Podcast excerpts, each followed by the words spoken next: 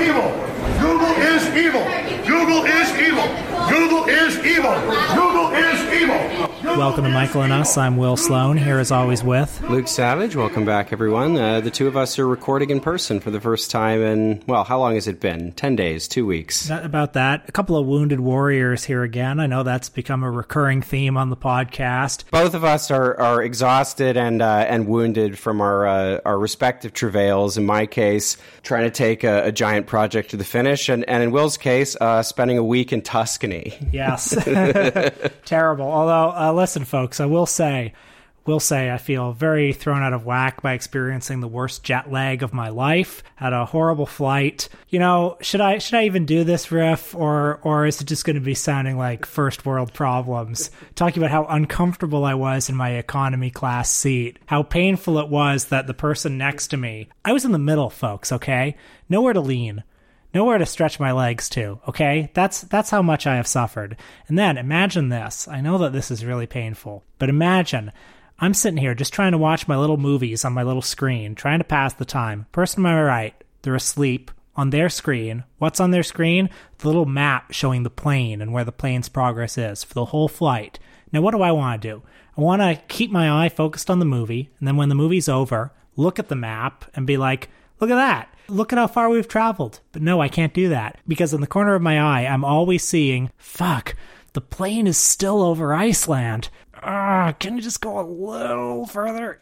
Uh, can I go a little bit? So yeah, that that's the the pain that I was going through. You know, not a lot of sleep the night before, just jet lagged, very tired, totally unplugged as well from what's happening in the world. So I'm kind of hoping Luke here can help me with that. Let me know. I assume all the problems are fixed. You ever notice how uh, the plane on the map is uh, is not to scale? It's way too big. So the people at the back of the plane are in Iceland, and somehow the people in the front of the plane are, are over the North Atlantic. You ever think about that? I do, folks. And, and, you know, I was I was pretty excited because it looked to me like we were finally we'd finally crossed the coast of Labrador. But then I look out the window and it's like it's still ocean. It's still ocean. What, what's what's going on? Well, I was going to say that uh, venting about uh, the discomfort you experienced on your flight after a nice vacation is not a riff suitable for this show because you know people don't want to hear that, and uh, it is a stupid thing to complain about. The great thing is because you preempted all of that by asking whether it was worth doing the riff at all. uh, I don't know. We have uh, plausible deniability. Was it irony? Was it not irony?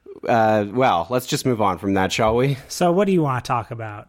Well, I feel like it's been a while since we've discussed uh, an inane Twitter thread on this show. Oh, hit And me. There was Let's one, go. There was one yesterday that definitely caught my eye. It caught my eye, and then I wasn't going to talk about it because I thought, well, you know, is this a joke? I mean, it seems so dumb that it, it has to be. It has to be a joke, and I'm pretty convinced, based on the bylines of this person, that it is absolutely uh, that is absolutely not a joke. So I have no idea who this guy is, except that he's some kind of uh, you know conservative writer, and he has this thread from yesterday: the physiognomy theory of revolutionary history. I have a theory that any five-year-old can be given a better understanding of the history of revolutions than your average college student, and all you have to do is show them pictures. So before we get into the content of this, I like how right off the top uh, he's he's preempting what he's going to say by being like, uh, "Yeah, this is a child's argument." Um, so let's continue. You can show a child pictures of the leaders of each side in a revolutionary conflict, and anyone who's raised on Disney and Mother Goose will be able to tell who the good guys are and who the bad guys are. For the rest of his education, teachers will try to mislead him. So then uh, the rest of thread is kind of the uh, you know him showing us the rough work, I guess, the careful scholarship that he's done um, to to prove this theory, and it consists of pictures, or I say pictures, I mean they're mostly paintings of uh,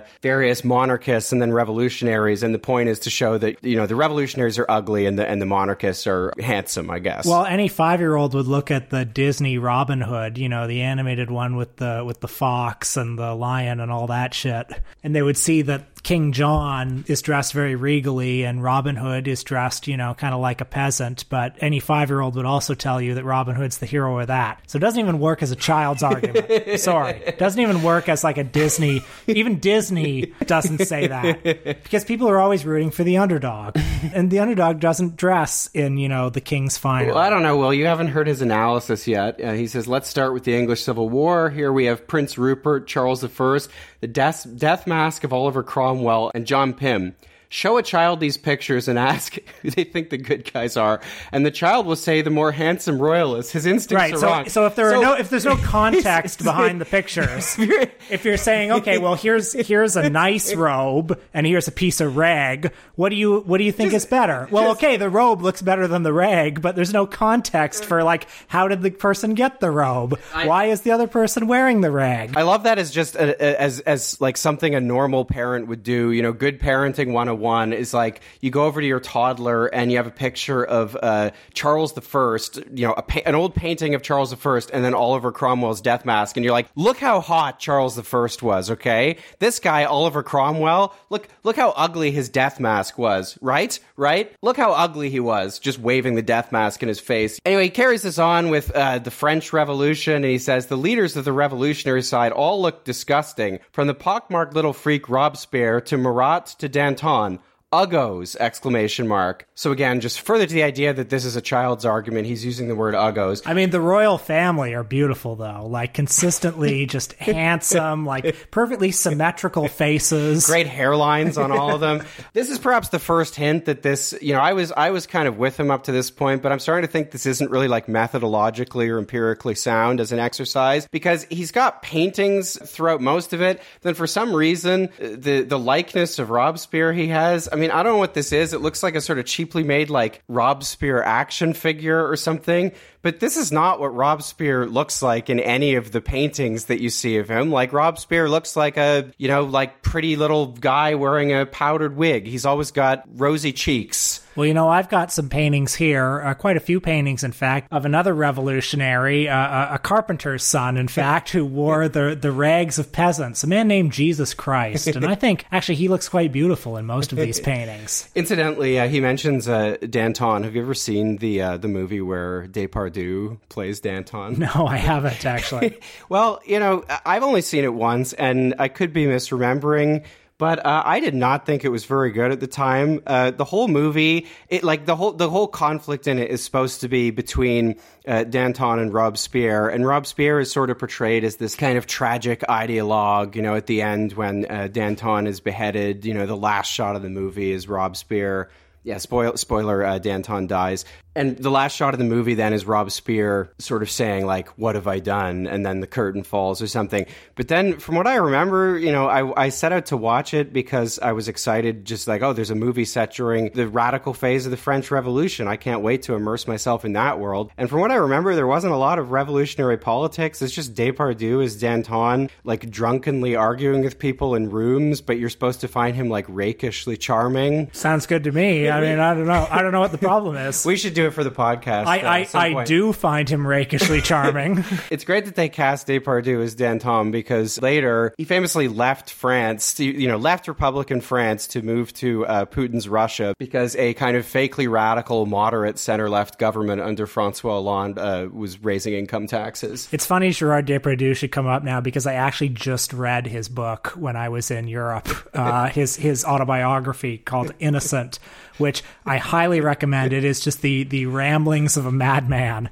I'll maybe I'll bring it on a future episode and read some choice cuts from it. So look, the thread continues. We go through various other, you know, we go through 1848. We go through the, I don't know, royalist rebels during the French Revolution. We then get to sort of, uh, you know, the American Civil War, which he says was not a revolution, which probably tells us something about uh, how he sees it. Various pictures of uh, of some Confederate generals. Um, you get the idea. We move on to pictures of Trotsky uh, next to the Czar. This sounds in the lineage of, you know, the popular conservative idea that, you know, liberals and progressives or whatever are always trying to like destroy beauty in some way. It's like that Tom Wolfe book from Bauhaus to Our House where he's writing about how all these pointy-headed academics gave up the beautiful heritage of wonderful Renaissance architecture in favor of, you know, coldly Soviet inspired uh, housing uh, uh, allegedly for the social good. And you know just just part of a broader liberal conspiracy to d- degrade aesthetics. Oh, well you know sorry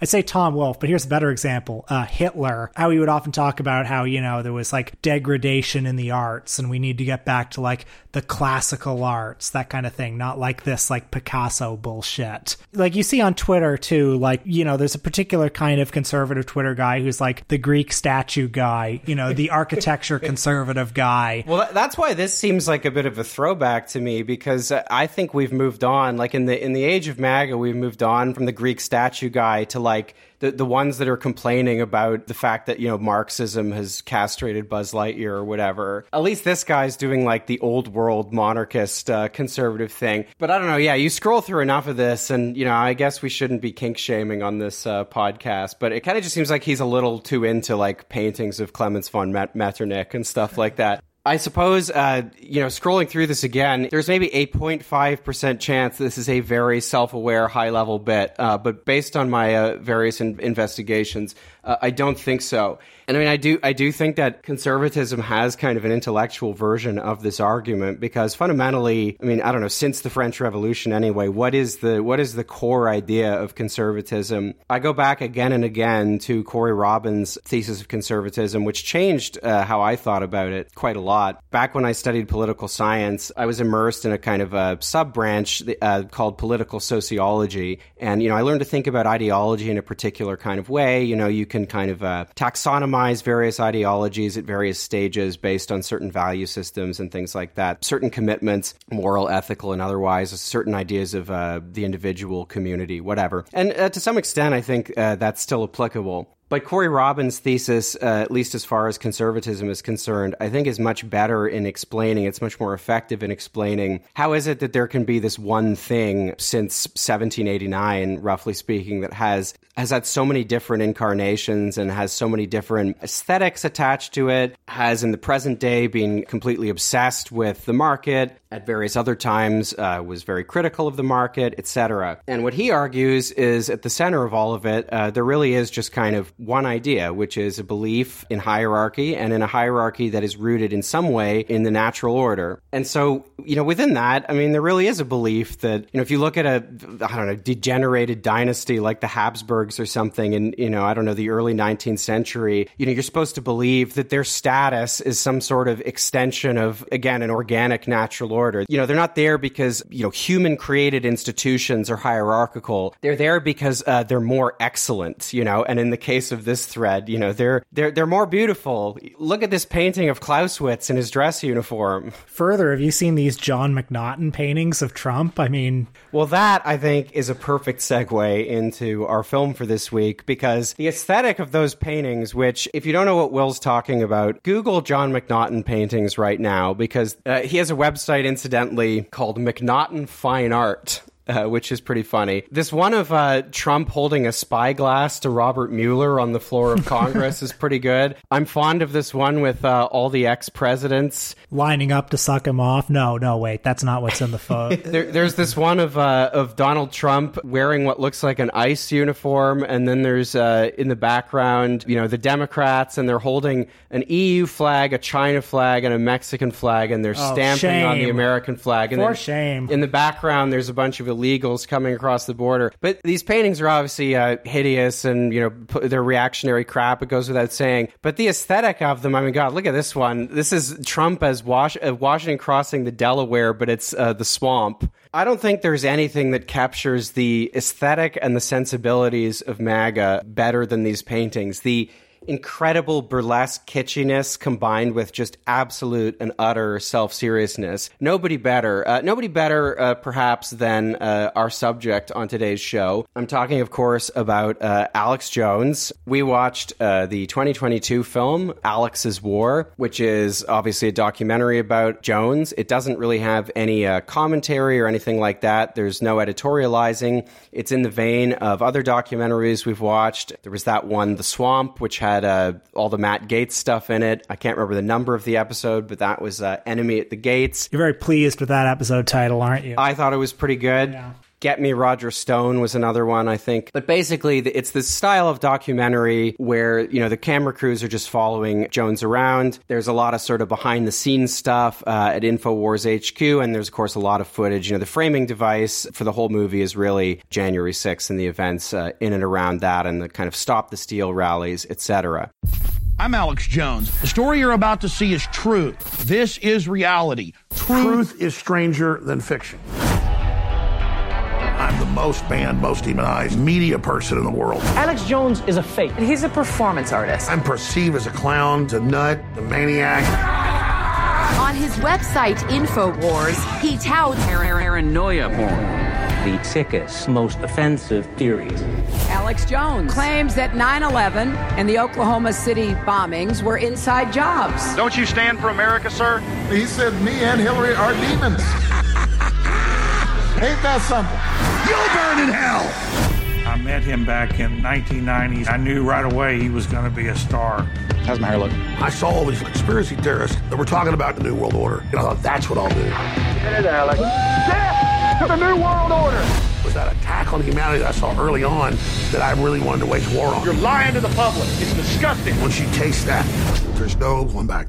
So this is a type of documentary that I think I'm predisposed to like. I think in uh, present day documentaries, uh, especially, there can be a lot of editorializing. There can be a lot of kind of I don't know didacticism, and it's not always bad. Of course, there are uh, documentaries with a strong editorial perspective that are that are great films. But I just like this style of documentary, particularly when dealing with a, a reactionary subject. I think it can be very effective to just you know show not tell. Well, I definitely went into this one with a bit of a chip on my shoulder. I have to admit the director is Alex Lee Moyer, who made a documentary a couple years ago that I actually kind of liked called TFW No GF, which was about incel culture. That kind of had a mixed reception. You know, a lot of why are we profiling these people, that kind of thing. When it was really just a documentary about guys in like the Rust Belt. I mean, I mean, when it came out, I definitely thought that it provided a service in just showing you the world that a lot of these people came from and the headspace that a lot of them are in, and creating a more nuanced picture of of who some of these people are. And I thought that was useful and productive. I, I don't really feel the same way about Alex Jones. Luke, I know you find Alex Jones very entertaining. Uh, I don't care for Alex Jones generally. And I was trying to. Well, fi- I find him entertaining, but the thing is, like, I really think he's got a lot of important stuff to say, and I agree with his politics. That's more. it's more that. Uh, I was trying to figure out like why don't I find Alex Jones all that compelling? Because I mean, you look at him, you got a ranting crazy man who says all this kooky stuff. 10% of it has something interesting going on and 90% of it is the rantings of a madman. See, I would I would Oh wait, sorry, 80% is rantings of a madman, then 10%, 20%, maybe 30% is ads for his uh, supplements and his uh, virility sauces and stuff like that. See, this is I mean, I think this is uh, point 1 of disagreement between us because I think that those ratios are are all wrong. Uh-huh. It's not about what's interesting because, you know, none of it is interesting. At the level of content, it's just, you know, you strip away the artifice and most of it is just like bog standard right wing politics with, you know, conspiracism attached to it. Although I think, you know, he is a bit of an innovator in that respect. The fusion of a sort of mega church or like televangelist shtick, or rather radio evangelist shtick, and a Rush Limbaugh and a sort of politically free floating conspiracy culture. And then, you know, more recently, a kind of big R Republican shtick because he's, you know, been very uh, heavily aligned with Trump. I mean, I think he is kind of an innovator in that genre. But again, it's not about uh, what's interesting. It's about the fact of him as an entertainer. I mean, he goes on for like three hours a day, six days a week, something like that. And he just always has this explosive insanity. And he's able to maintain the pace and keep up the rhythm in a, in a way that I think uh, absolutely no one else is. I feel like most people experience Alex Jones in the form of like, yeah, these weirdo clips that leak where he's talking about frogs and how fluoride is turning the frogs gay and, you know, all, all the, all the classic Jones things that, that leak. But I don't think you get the full effect unless you actually sit through one of these shows where it's just three straight hours of him going off with all the papers in front of him, taking calls from people where, you know, someone will call in and it's clearly just uh, some like senior in rural Texas. And they start by complaining about George Soros and Bill Gates and then uh, an Agenda 21. And then the evidence is that their computer keeps downloading like the Microsoft update and is trying to force them to get Windows 10 pretend, which is part of the globalist agenda. As performance art, I think it can be incredibly captivating. And I think the existence of Alex Jones uh, and Alex Jones as a phenomenon does raise interesting questions. But just at the level of performance art, I think I find it more interesting than you do. I think ultimately my problem is there's not enough tension between who he is and what he claims to be. In a lot of conservative figures who I find funny, there's often a disconnect there. In fact, in a lot of just figures in general who I find funny, there's that disconnect. You know, Donald Trump, this guy who claims to come from New York society, this guy who claims to be, you know, the billionaire of billionaires, the classiest of the classy. He can go, Donald Trump could go to the New York Opera, he could uh, go to any fundraising dinner he wanted to, and they would accept him there, and he could hobnob with anyone he wanted to, and he's Donald Trump. And he, he's, he's a boob and an idiot, and and he's ridiculous. And he talks the way he talks. And it was fine to see him in the republican primaries in 2016 you know? He's got the suit on he's got the tie except for the way he talks. And the way he talks is just completely flustering everyone. Um, you know it, it's a bit like you know groucho marx becomes the emperor of fredonia. You know you got the finery you got the soldiers you got the dignitaries. Groucho's got the suit on he's got the tie on. And then he starts you know calling people fat and he starts calling people this or that. I was just thinking about that movie last night about how we should do it on the show. Which did we maybe do that way back in I don't like think 2017 ever- or something? no i don't think we ever did do that we should do it We're overdue for some Marx Brothers stuff on Michael and us. Uh, but you know, in Duck Soup, it's like Margaret Dumont says, you know, she welcomes them and she says, you know, here's your job, and he says, well, that covers a lot of ground. Say you cover a lot of ground too. You better beat it. I hear they're going to tear you down and build an office building in your place. And then she just has to keep talking, you know, because like the rules are in place. Uh, the rules and the decorum are in place. And I find it very funny with a lot of these right wing guys because they exist in that context. They're ridiculous within this context that's supposed to be dignified. Now, Alex Right, the, Jones. the ridiculousness occupies kind of like it's still it's it's happening within the confines of like an institutional artifice that makes it funny. Yes. Alex Jones is a, a truly independent figure. Like, if you tell me there's a guy with a public access show or an internet streaming show or his own podcast who just rants and raves about the globalist conspiracy, that's not all that funny to me. I'd say, well, of course there is. Right, but that that I feel like that is not you're not making your point very strongly because Alex Jones isn't just some guy with that. Yeah. He's like he's like the guy. He's Uh-huh. he's helped invent a lot of the tropes that we associate with it or at least, you know, helped kind of mainstream and popularize them. I think Alex Jones, you know, you know, as somebody again, I don't understand this because as someone who's interested in Donald Trump and who finds Donald Trump funny, Alex Jones is one of the people who helped create the ground for Trump. He's one of the people who helped lay the groundwork for the the kind of aesthetic and sensibility, you know, within parts of the Republican base that makes something like Donald Trump possible and definitely that makes something like QAnon possible. Well, my taste runs a little bit more towards Andrew Dice Clay, but yes, y- your point is taken. I mean, I enjoyed some of those clips you were showing me before we were recorded of Alex Jones Heckling people. hectoring Marco Rubio at a press conference. I think it's important for them not to comply with any efforts to sort of go after freedom of What about the. Democrats purging conservatives? The the um, He's not answering him. Just the Republicans are acting like it isn't happening. Thank God Trump is. It's weird, man. Oh yeah, it's really uh, weird. There's no purge of conservatives. I don't know. There's no shadow Who- banning. who is this guy? of- uh, Are you, of- are you concerned about bias in social media? Yeah, who's this Huh? guy? We Are you deplatformed. him. concer- concerned about bias in social media? Well, So I think the bigger bias is against freedom of expression. Everybody should be. There's a there's a look. I, I support here. going it's after. happening here, but you say I don't exist. Is that a heckler or a press gaggle? Look at this guy. The- He's saying that I don't exist, and they're I just don't know who you are, man. They- I don't read yeah, your sure, websites. Sure, and they So let me- demonize me in these very hearings. I, the first time I ever heard about Alex Jones was when he was on the Piers Morgan show at the height of when Piers Morgan was doing his anti-gun thing. This was right after Sandy Hook. Yeah. And by the way, I, I like Piers Morgan even less than Alex Jones, but nevertheless, I remember uh, Piers Morgan, I guess, was looking for an easy win that night, and Alex Jones was organizing some petition to have Piers Morgan deported, which maybe I should have signed. I don't know. but anyway, he he had uh, Alex Jones on, and he said, "So, uh, why is it you want to deport me?" And then Alex Jones just started ranting and raving and ranting and raving and ranting and raving, and I remember seeing that and thinking, "Oh God, why?" Do we really have to waste our time with this? This what, what I what I remember video? about that was that it sort of went viral, like in my social media orbit, because people thought like, watch Piers Morgan just absolutely shut down this lunatic with with with cold logic. But he, he didn't. All he did was, I mean, uh, you know, if you were generous, you could say he gave him enough rope to hang himself, but he didn't actually. that like that was the strategy he was trying to do. Just let him talk. But he didn't shut him down. He just sat there and let the guy rant and rave. Some of the best clips of Jones are actually when he's out of the studio and he's heckling people. Like there's the Marco Rubio one. Uh, there's one where like See, I like that Marco Rubio clip though because it's like again, he's within this Exactly. artificial structure. He's this chaotic force in this corrupt, evil, ridiculous, but supposedly dignified. Right, structure. right. And Rubio is standing there, like Marco Rubio, just the snake of snakes, like a, a completely fake stuffed suit, just a creature of like real estate and big finance and big oil and like neocon ghouls, neocon think tanks, things funded by the Koch brothers. And yet, yeah, it's it's in Congress. It's supposed to be dignified. This is the this is the people's house.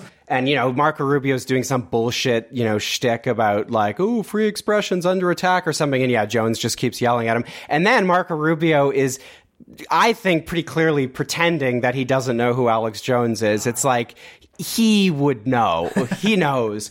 Uh, and it might be from uh, the same hearings, but there's a, a similar clip where uh, the CEO of Google was there to testify, and Alex Jones. There's a clip of him just he follows him around for like five minutes, and he's just chanting, "Google is evil." Google is evil. So a couple more bones I have to pick with Alex Jones are, you know, everyone Well, said un- unlike me, you disagree with his politics.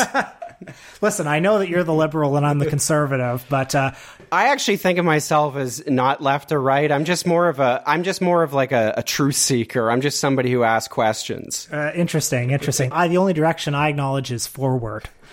but th- again, this isn't an original insight, but the fact that when Donald Trump became president, you know, Alex Jones, after all his noble and heroic dissent against the George W. Bush administration, uh, just fell into line, just became a lockstep Trump supporter. Presumably, I think because he was flattered to have the president's ear. Donald Trump did give him an interview. Donald Trump, on a couple of occasions, spoke nicely about him, and uh, it seems like that was really all it took. Yeah, and also there, you know, there was an audience there for him. I mean, one that he'd kind of uh, helped, I think, shape and create and animate already. But obviously, with uh, with Trumpism, it kind of went more mainstream, and so that's the direction he moved in. I mean, I think, um, broadly speaking, I agree with that. I mean, I think that he, you know, there's a, a little bit of a kind of, um, you know, it's not quite analogous for for reasons that I think are, are so obvious I don't need to say them, but it's kind of similar to the way that like Jon Stewart and Stephen Colbert became, you know, as entertainers and and as commentators, just less. I mean, they became more restrained and and kind of more uh, more partisan, really. And that is, I think, that is what happened to Alex Jones. And of course, he was great before that.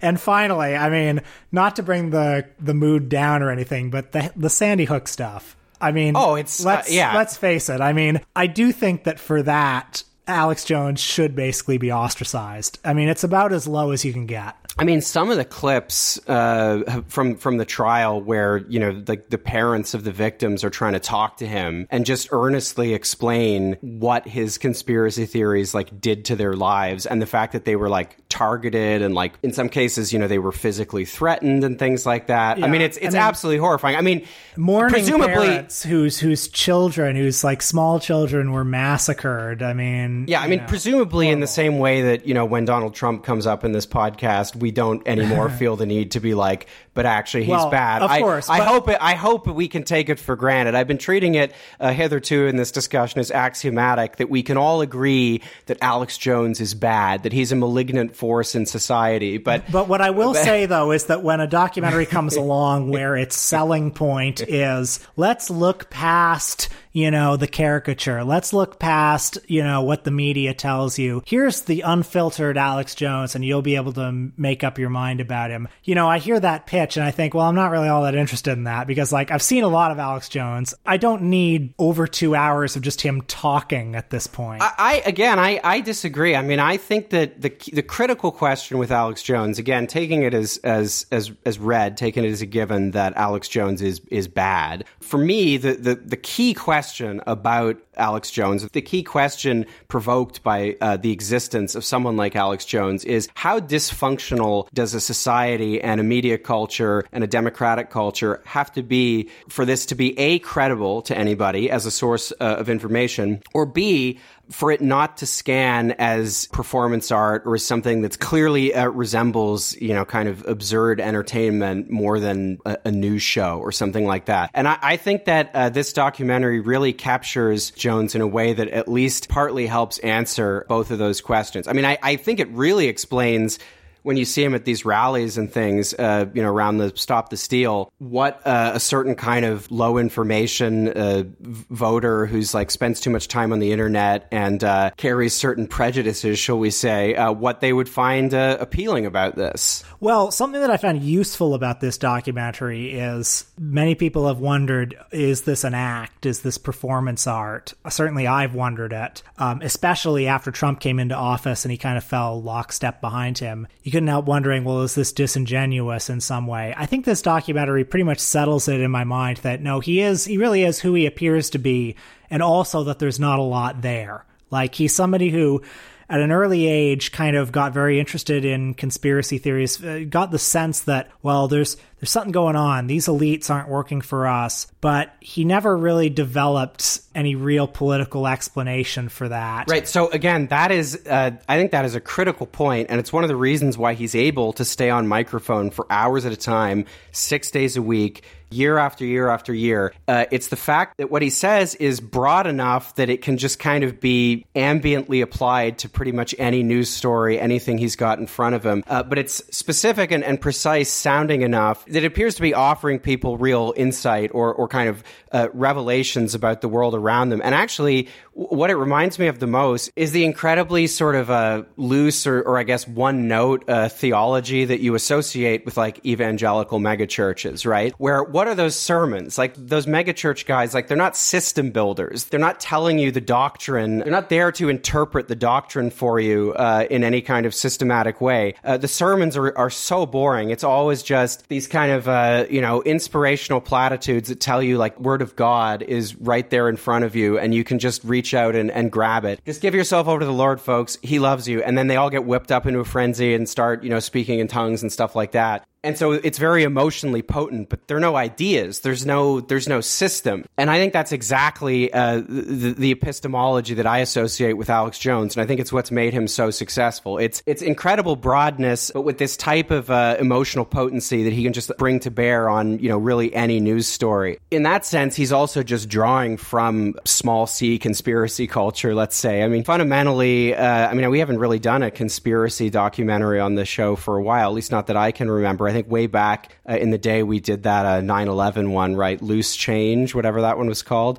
conspiracy culture very much has the same, uh, if you want, epistemological structure to be verbose about it. I mean, it contends to explain everything in a way that is very averse to kind of specifics and evidence, but also, you know, because it has to explain everything, it also has to be uh, incredibly broad. And that's why, you know, you watch someone like Jones, or you watch a lot of big conspiracy theorists, or you read them, and, you know, they kind of oscillate wildly between like the one big, you know, the one big thing, the one big source of uh, repression and evil right? It's it's Agenda 21 and the United Nations. It's the Bilderberg Group. It's the you know satanic cabal of pedophiles and and you know and Democrats that come out of the Bilderberg Group. Whatever. There's always kind of one big thing. I think part of my interest in all of this, one of the reasons anyway, why I find it more interesting than than you do. I told this story way back on the show, but it's worth telling again. I mean, I knew a guy I don't know 15 years ago now uh, in a, in a kitchen I worked at who was just like a straight up conspiracy theory guy. This was kind of his big hobby. He spent a ton of time on the internet, you know, and that was kind of like one of the main things he would talk about. It didn't matter that often the conspiracies seemed to contradict one another. You know, he would get down into these rabbit holes, these little niches. And I guess like there was a certain uh, cover in the sort of, I'm just asking questions, I'm just a truth seeker kind of guy. Uh, but he unironically liked Alex Jones. I seem to I seem to recall like running into him around the time of Glenn Beck's rise as well, and his reading of Glenn Beck was that he was like almost awake but wasn't you know quite there yet. It's funny, a lot of these conspiracy guys are both like more invested and less invested in it than they should be. They'll spend a lot of time on it. They'll spend a lot of time like following the threads, but then at the end of the day, like you know, if you if you challenge them on it, they'll say, "Oh well, you know, I'm, I'm just asking you." It's, it's it's interesting when you think about it. It's just interesting to be questioning. Like, where at a certain point, where's the actual righteous indignation if you actually do think the global pedophile elite is in charge of all this stuff? Well, again, see, that's true of uh, the the type of conspiracy culture I think this guy was partaking in, uh, but it is absolutely not true of the a lot of the people who listen to Alex Oh, Jones well, that- and, got, and got invested in Yeah. Donald Trump and got In- invested in fairness, in QAnon. these people did, uh, you know, uh, break into the Capitol. Well, right, and or you know, you get something like Pizzagate, which is sort of the proto QAnon, like completely absurd, like hilarious, uh, you know, conspiracy theory, not a shred of evidence for it, and then like a few months later, a guy drives by and starts like shooting at the window of the pizzeria with a rifle, you know, because he he thinks it's serious. So when this is fused with right wing politics, it can have you know very real and, and very sinister consequences. But just just one more point on the conversations I used to have with this guy, who incidentally, I think the last time I saw him was um and you know I don't know what he's up to these days. Maybe he's maybe he's moved on from this, but I feel there was like um in Toronto the the G20 summit uh, back in uh, 2010. And you know it was absolutely terrifying. They locked down, uh, you know, downtown Toronto. I mean, there was basically like a military occupation of downtown Toronto for a few days. It was totally terrifying. And I just remember being, uh, you know, walking around on kind of the, the you know, the frontier, the the, the checkpoint uh, where where you couldn't go past because there was just like stormtroopers in riot shields and gas masks, and fifty of them to every one like actual protester that was there. And I remember like bumping into this guy and him giving me this kind of like knowing nod, where it's like, ah, you see, I was right all along. Now you see the evidence of you know the the globalist plot laid out in front of you. But you know, anytime I tried to argue with this guy, like he would come with some uh, you know statistic or fact that he'd found like in a newspaper. Uh, a, a lot of conspiracy culture, I was very amused to learn, just cites mainstream newspapers. Like they'll cite a fact or an anecdote or something, but then because the approach is very much a pastiche one, like you can kind of just put uh, whatever that is in service of, of anything. Initially, because he would sometimes do that, he'd be like, well, what about this thing in the National Post about like the North American Union or something? I'd be like, okay, well, first of all, if you're reading about something in the National Post, it's not a conspiracy theory. like, like if you're reading about the National Post, like the elites are just like dabbing in front of you. They don't, they're not trying to hide it. The same applies to all the shit around like Davos and the World Economic Forum. It's like Alex Jones will do these endless like rants about, you know, their their stated objectives or whatever about, you know, how I don't know, they want to reduce carbon emissions and they so they're they have a secret plan to destroy the global economy. And it's like it's right there in a report that you're reading online. They're they're getting together in, in a well publicized event. They're not trying to hide it. Anyway, but this guy would come to me with these bits of evidence and I'd be like, okay, well what about this thing in a different newspaper that contradicts it? And for him, because again, conspiracy theories have to explain everything. That that had the exact opposite effect that I was uh, intending because it just widened the conspiracy. It was like, oh well, that's because they're trying to like mislead you. They're trying to like dangle, you know, other stuff in front of you you know absolutely everything uh, apart from like a cluster of you know youtube shows or whatever is is caught up in this. Don't you understand? So i think maybe that uh, personal experience you know these encounters with someone who was very earnestly drawn to conspiracy culture and for whom like this was uh, political engagement and who i tried in vain to kind of you know talk to about it for you know around a year and didn't really get anywhere. I think uh, that makes me uh, more interested in someone like alex jones. I wouldn't say I'm not interested in that side of Alex Jones. It's interesting to hear him in this documentary repeatedly say things that are kind of like halfway towards the mark of something I would agree with. You know, like if he says that, you know, we're being run by this this global pedophile elite that, you know, wants to bend us to their will, you know, that there are times when he's 30% of the way from the Ned Beatty speech in Network. um, but, you know, he's never going to say the problem is capitalism. You know, the problem is right in front of you. The problem is exactly what it looks like. And, you know, obviously he, be- he became a lot less interesting, as I said, when Trump became president, because Trump was somebody who was engaging in all of this, you know, global pedophile elite behavior that, uh, that yeah, you, you liked it when you liked it uh, when that was like the indie thing when that was underground. Yeah. like Trumpism gentrified Alex Jones. Yeah, I mean, it, it actually did. Throughout the documentary, you see that he's kind of just this like free form, you know, everything's a conspiracy. The, the one guiding ethos he had was trust nothing. If the government says something, don't trust it. So when 9 11 happened, the day that 9 11 happened, he was saying, This is an inside job. This is clearly an inside job. We hear him uh, doing a broadcast on the phone with his good friend Joe Rogan. Joe trying to be the voice of reason. yes, Rogan is the voice of reason. Joe saying like, "Well, come on, Alex. You're saying that other countries don't hate us. You're saying that there wouldn't be any reason for somebody to attack us." He's saying, "No, no, no. This is just like this is just like Kristallnacht. This is just like." and then and so then when he starts on his Sandy Hook false flag bullshit that then appears to be part of this lineage of just anything that the government says anything that is as it appears to be and that you know any cru- any any any official narrative is is yeah. like and w- and one that crucially, you know, the liberals are going to use to their advantage. That narrative cannot be trusted. And I feel like at two hours and 10 minutes or however long this documentary was, it felt like an awful lot of time to be in the head of an empty headed man. A man who is a verbal stylist. You know, a guy who is very good at talking, but not very good at saying anything, not very good at thinking. And then I feel like you know, I'm I'm skeptical of this documentary because it feels to me like one of the implicit theses of it is: listen, uh, you may not agree with what this man has to say, but uh, he is a free thinker, and he does say uh, all this crazy stuff, maybe some of which is true.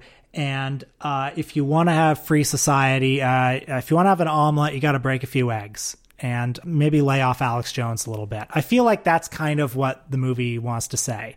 And I feel like Alex Jones doesn't really like you don't gotta hand it to him, you know. Well, I, I'd certainly be in the you don't got to hand it to him camp, but I, I don't know. I don't know if I agree that that's the thesis of the movie. I think if you put a camera in front of Alex Jones uh, for any length of time, you're going to see what we see in this movie. I, But even just the the kind of uh, coy opening disclaimer where it says you're about to hear views that you disagree with. yeah, I, I, I agree, for I the, agree for on the that. sake Yeah. of for the sake of free discussion, open your mind to to listen to views that might upset you. I mean, I I saw that and I feel like I never entirely recovered from that disclaimer where it's like, oh, what you think you think.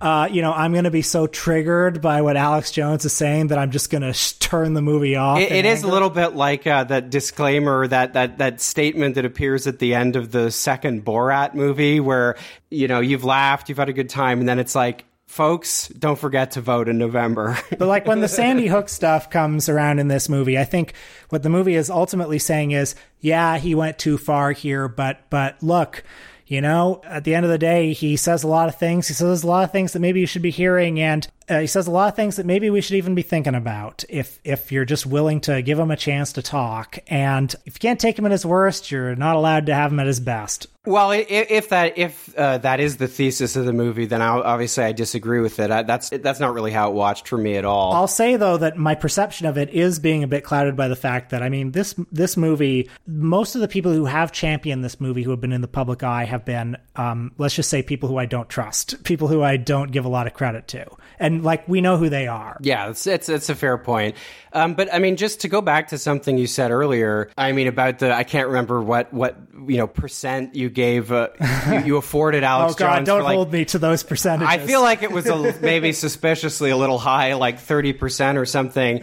But I agree with the spirit of what you're saying. And I would just return to the question that I asked earlier, which for me is the fundamental question that has to be asked um, about all of this, which is how dysfunctional does a society have to, have to be and, and a media culture have to be for something like this to really be credible to, to anyone? And especially for it to be credible to the very large numbers of people who, uh, you know, have consumed Alex Jones's content and who take it very seriously. And I'll repeat myself again here. I've, I've definitely said a version of this on previous episodes, but I mean, I think one of the critical things to understand about conspiracy culture, I mean, even the most I- insane, heinous, and lizard brained right wing version of it, is that often the reason that it has any appeal or, you know, seems compelling to anybody is because because in the abstract there might be something true about it, something that you're not allowed to say or acknowledge, even though everybody or most people kind of knows some version of it. But then in execution, it's, you know, always just, yeah, the most lizard brained, insane thing ever. I was looking for it uh, while you were talking before and I couldn't find it. But an example I've used a number of times to illustrate this is um, a few months ago, there was a, you know, a conspiracy poster like somewhere in my, my neighborhood. It must have been put up by the, the anti maskers during the pandemic.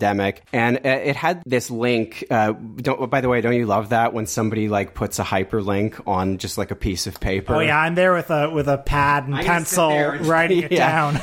yeah, yeah.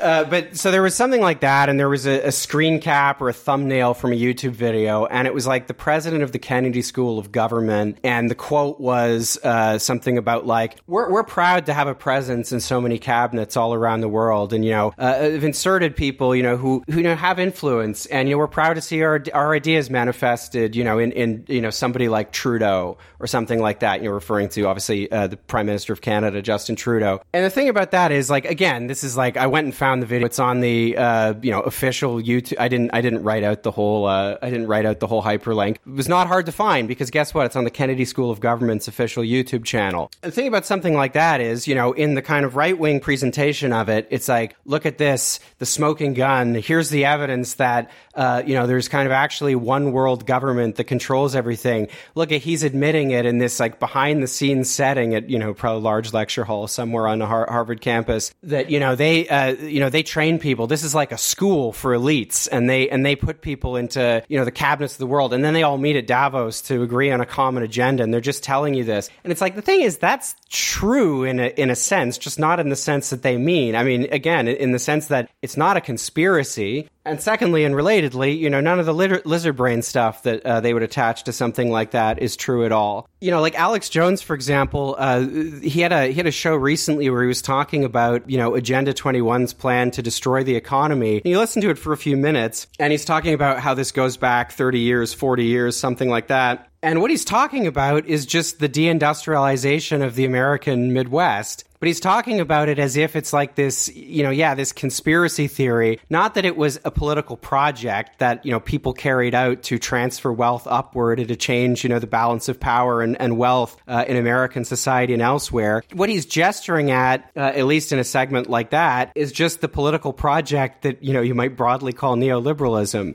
But as you said, he's not going to call it that. He's not going to associate it in any kind of specific way with, you know, market forces or market ideology because, you know, he needs to be broad enough that he can also turn on a dime and just go into like right wing frontier mythology and kind of the idioms of like petit bourgeois, suburban reactionaries and that kind of stuff, the self made man and all that. But so I think this is one of the uh, explanations for why, uh, you know, anybody finds this appealing is because so much of, you know, mainstream media culture, you know, I'm saying this not as a compliment to Alex Jones, but as I think a criticism of, of mainstream media culture, so much of it uh, really precludes asking fundamental questions about the society that we live in. So much of official political culture does the same. You're allowed to complain, but only within very specified limits. So, you know, the outer edge of, uh, I don't know, anti imperialism in the Democratic Party, say, is uh, you're allowed to say, well, we should cut a little bit from the increase in the Pentagon budget so that we can spend a little more on healthcare and education or something. You can't, you can't really say, well, actually, there's an entire state that operates externally from any kind of democratic control, and we really don't have a lot of say over this. And, you know, the leadership of both political parties is uh, basically entirely on board with it. You can't say that. Or, uh, you know, take something that uh, maybe is a little more closely associated with like Jones's shtick.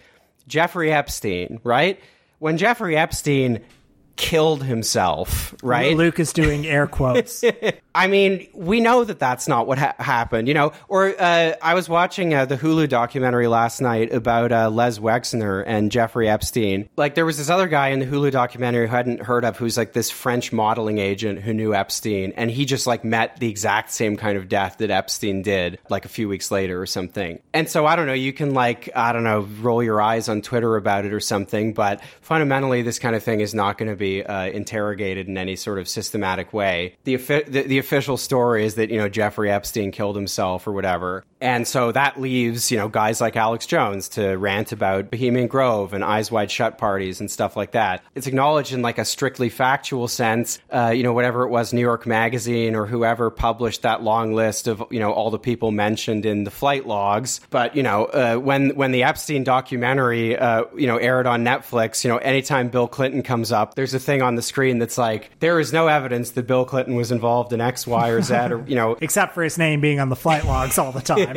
yeah. And I think just to finish the point, I mean, something else I would say about that is that I think, you know, in the last few years as well, because of the whole, you know, as part of the sort of wider panic about fake news and misinformation and things like that, and, and you know, the, the argument that, or the belief that some people have that essentially people's posts on Facebook is what lost Hillary Clinton the 2016 election. That's the only way you can explain it. Posts of a Bernie Sanders that were amplified by Russian bots a week after the election is why, uh, is why Hillary lost. But in the wider context of all of that, I mean, I do think there's been a bit of a, a sort of doubling down on a pretty unhealthy impulse where, you know, the, the enterprise of fact checking and validating things, which is obviously a, a constructive and worthy and healthy one, in some cases has sort of bled over into just like the only correct and patriotic thing about X, Y, or Z event is for you to believe this official narrative. And if you have any problem with it, you have been unwittingly co opted uh, or perhaps wittingly co opted by uh, a foreign power or misinformation or whatever it is. I mean, I, I don't I don't know if they've actually done it, but uh, when the Biden administration, around the time it was sworn in, there was uh, there were discussions about creating like a truth czar or something like that. And so you know that kind of thing. The idea of like you're going to create a truth truth czar, and that's going to be the an- antidote to QAnon. That's not going to like increase the membership of QAnon tenfold if the federal government creates something called like the Secretariat of Truth or something. Yeah, the word Orwellian gets overused, but. But so again, you know, I think that when there's such a doubling down on official narratives and the idea that in some cases it's actually sort of unpatriotic and bad to dissent from them, you know, that that kind of thing is what helps create a constituency for someone like Alex Jones. I think the other thing which really uh, came across in this documentary when when he's uh, speaking at all of these kind of stop the steal rallies, and you see him talk and you see lots of other people who are on stage with him. There's a, a kind of sequence I hadn't seen before where uh, I guess they went into the Georgia State House or something like that. And it's pretty funny if you know what happened a few weeks later because, you know, he's talking, they're all talking about how we're not Antifa, we're here to be peaceful, we're gonna, you know, we're just gonna make our point, etc. But all of the, you know, all of the rhetoric is this kind of rhetoric of like, we're this silent majority and they're, you know, they're stealing the election. They want to keep the elites in power. You know, it's, it's, it's, you know, small p populist. I mean, obviously all the stuff about the election being stolen is, is made up. And obviously the, the motivations of these people are, you know, hideously reactionary. But it's like if you know anything about liberals, you know anything about the Democratic Party, uh, where you know again, it, you know since 2016, it's not so much that they're non-populist; it's that they're anti-populist. And obviously, that goes back before 2016 as well. But you know, since 2016, because of the sort of uh, parallel rises of uh, Bernie Sanders on uh, one side and Donald Trump on the other, and kind of analogous things that happened in other countries, there was a doubling down on the belief that what's happening now isn't because you know we live in a deeply unequal and kind of in many respects post-democratic society. The problem is actually that society is too democratic, and we have to actually crack down on this. And Donald Trump is a, a manifestation of that. And you know what? So is people who want you know not to have a, a million dollars of debt when they graduate from college, or you know they they don't want like their uh, grandparent to die because they can't afford to go to the doctor. Those are morally and politically the same things. The populist energy ends up being you know sucked into the right in a in a large part because you know the American political class, you know, however you look at it, if you look at congressional approval ratings, which are always incredibly low, uh, if you look at uh, the Biden administration, if you look at the Trump administration, if you look at m- many of the major institutions in American life, the party leaderships, if you ask people, you know, do you think Wall Street is a, you know, a positive good in, in our society? There is an ambient sense that all of this stuff is bad. I think that applies even in, uh, you know, the U.S. military probably has more cross partisan legitimacy, but the Pentagon and the military industrial industrial complex, probably less so. Again, by you know 2008, with the rise of Obama, you know, sort of a, an ambient sort of anti-war thing was uh, was bipartisan in a sense. And when there's so much discontent, uh, and when there's so much unhappiness, and when there's so much inequality, and when the side of politics that's officially the side that's about compassionate reform and majority rule and defending democracy, and you know wants us to think anyway that it's associated with like ideas about economic fairness, maybe even uh, redistribution, that it's uh, you know that it's in favor of meritocracy. I'll tell you what I was thinking about when uh, in the sequence uh, where Alex Jones and his uh, compatriots are in the Georgia uh, State House.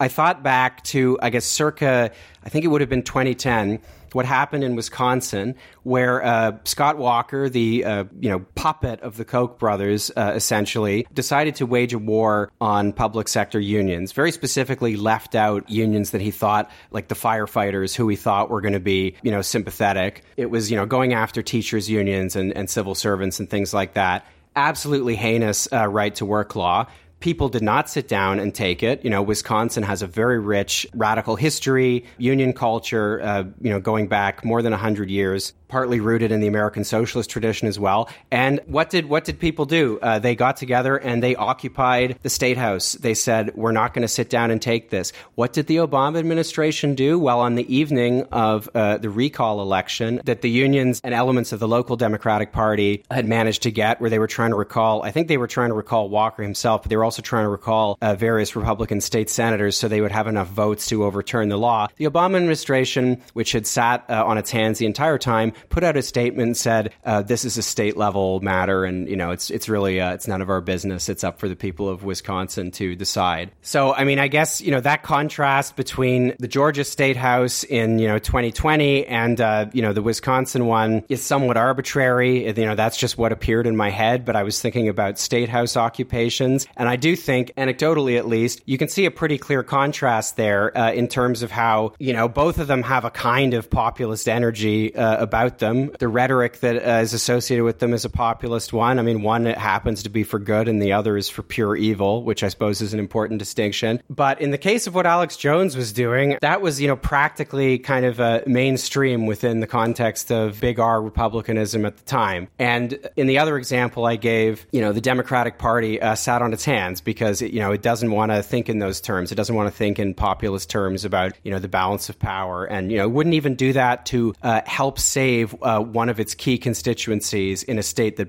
then, of course, Hillary Clinton went on to lose to Donald Trump in 2016.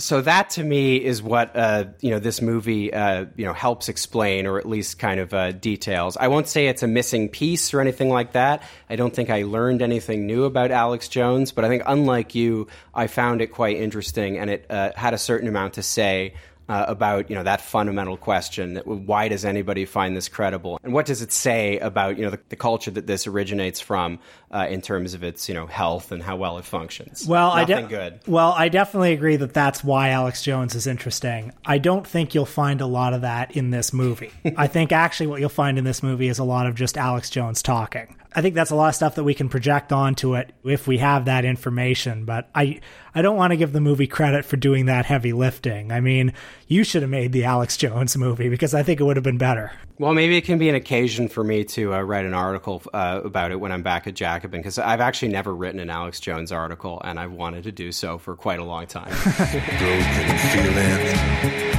like their father or their dog just died. Everybody talking to their pockets. Everybody wants a box of chocolates and a long stem rose. Because everybody knows. Everybody knows. Everybody knows that you love me, baby. Everybody knows that you really do.